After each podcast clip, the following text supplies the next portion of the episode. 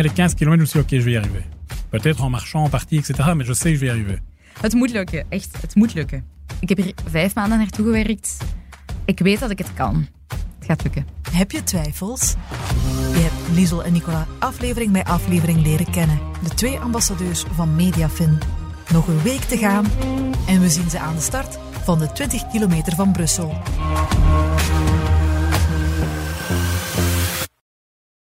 Vijf maanden geleden, half december, is dit avontuur gestart. En als ik er nu op terugkijk, is het toch wel heel duidelijk dat ik ja, heel wat vooruitgang heb geboekt. Ik um, sportte op dat moment eigenlijk niet. En dat, dat merk ik wel. Gewoon puur lichamelijk is er verbetering. Voel ik mezelf energieker? Uh, heb ik meer zin om dingen te doen? Mijn benen voelen echt super stevig aan. Uh, dat is iets wat ik eigenlijk de laatste weken pas echt heb opgemerkt. Maar wel heel fijn om, om dat aan je lichaam te voelen, om dat te zien. Om dat ook gewoon puur cijfermatig te zien als ik mijn trainingen opneem. Dat ik echt wel sneller ben.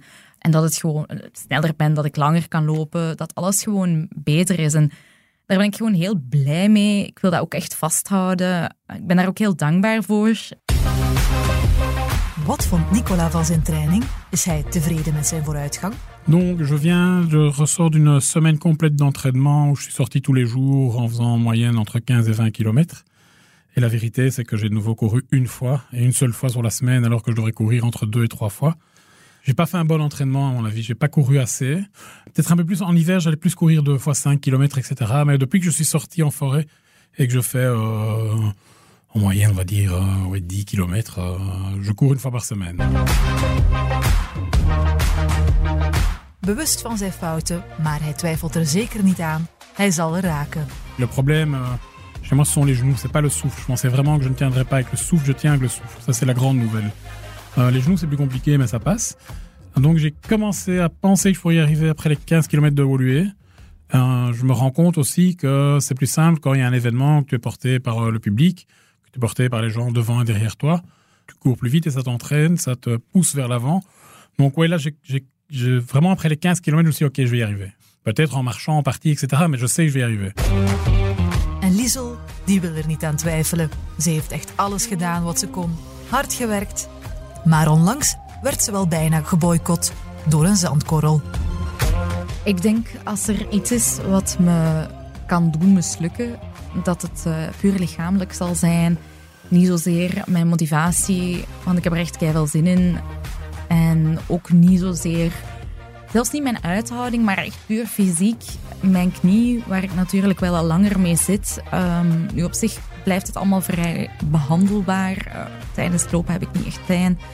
Dus als ik voldoende rust neem, dan is dat echt wel iets wat ik in, in toom kan houden, wat ik, waar ik mee om kan. Maar sinds vorige week heb ik ook last van mijn voet. Ehm, een beetje ja, pijn ter hoogte van de wreef van mijn voet. Ik vermoed overbelast omdat ik iets te snel vorige week ben gaan lopen op mijn lange run. eh, dat ik niet voldoende rust heb genomen. En daar heb ik wel een beetje schrik voor. Omdat mijn knie, die voel ik niet tijdens het lopen, die voel ik erna. Dus ja, eigenlijk kan ik dat vrij goed negeren. En zou ik dat op de 20 kilometer ook perfect kunnen zeggen van ja, oké, voort. Ik ga nu 20 kilometer lopen en dan heb ik maar een paar dagen pijn. Maar eh, daar kan ik wel mee leven. Maar mijn voet, die doet momenteel eigenlijk pijn met elke stap die ik zet. In tegenstelling tot Liesel, die nauwgezet Bart's trainingsplan volgde, deed Nicolas het op zijn eigen manier. Maar ook hij schakelde een versnelling hoger. Dans ma pratique, il y a eu un gros changement. C'est quand, euh, quand j'ai écouté mon coach, Bart, parce que j'écoute pas tout le temps les conseils, c'est un de mes défauts. C'est lui qui m'a convaincu de courir moins vite. Ça, je pense que c'est le vrai déclic parce que ça m'a permis de faire de la distance que je n'avais jamais fait. Les premiers 5 km, c'était un cap. Et puis, euh, je suis allé chercher, euh, je ne sais plus très bien quand, mais un jour, 10 en forêt, c'était le deuxième cap. Hein, parce que moi, je pensais sincèrement en démarrant, je crois en novembre, que, que j'arrivais pas. Et la, la simple raison, c'est que je courais beaucoup trop vite et donc je me brûlais tout de suite beaucoup trop. Nu, ze gaan het allebei doen. Ze gaan het sowieso proberen. Allemaal goed en wel, maar waar zit de uitdaging precies? Het is allemaal een kwestie van tijd. Toen we in december de test kregen, ja, waren die zeker niet, niet schitterend. Dat weten jullie ondertussen ook wel. Maar ik had wel een, vrij ambitieus doel. Ik dacht, oké, ik wil de 20 kilometer graag op twee uur lopen.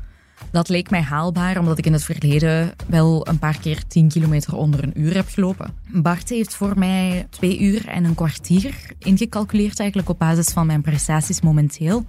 En daar kan ik mij wel in vinden. Ik, ik denk dat dat moet lukken. Ik ga me daar ook wel, zonder me daar te hard in vast te bijten, ga ik dat wel als doel voorop stellen. En ga ik eigenlijk gewoon blij zijn met alles wat sneller is. Dus ik vind het ook niet erg dat ik dat doel heb moeten bijstellen. Die, die 20 kilometer op twee uur, dat zal een uitdaging voor een andere keer zijn. En démarrant mon entraînement, je voulais courir les 20 km en 2 heures. C'est ce que je m'étais mis en tête. C'était vraiment avant de discuter avec Bart. 20 km en 2 heures, ça fait une moyenne de 10 km heure. C'est vraiment au-delà de ce que je suis capable de faire. Dans les faits, je cours plus ou moins du 7 km et demi par heure. Alors, il me semblerait normal de les faire en 2h30. Donc, pendant la course, il y a des lièvres, il y a des gens qui courent avec des panneaux. Donc, je pense que je vais démarrer euh, dans les alentours du panneau 2h30.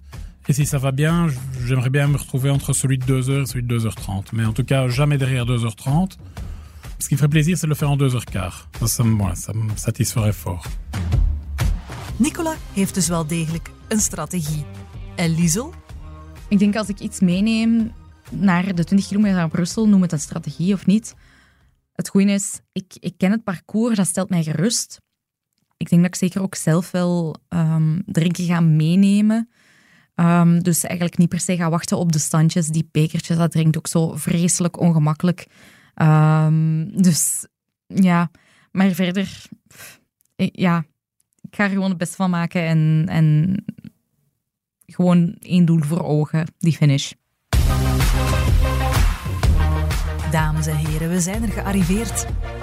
In deze podcast kon je hun twijfels, hun zwakheden, maar ook hun hoop en hun strategie horen. Maar het belangrijkste om te slagen zal de steun van de familie en de vrienden zijn. En om deze ervaring met hen te delen. Herinner je je nog Liesels man? Ze heeft helaas slecht nieuws over hem. heeft mijn man ook een, eh, een kort intermezzo gedaan tijdens de podcast, waarin hij ook zelf aangaf van ja, één ding weten we zeker, dat we samen aan de startlijn staan, maar wie er als eerste over de finish komt, wel, beste luisteraars, daar kan ik jullie alvast uitsluitsel over geven.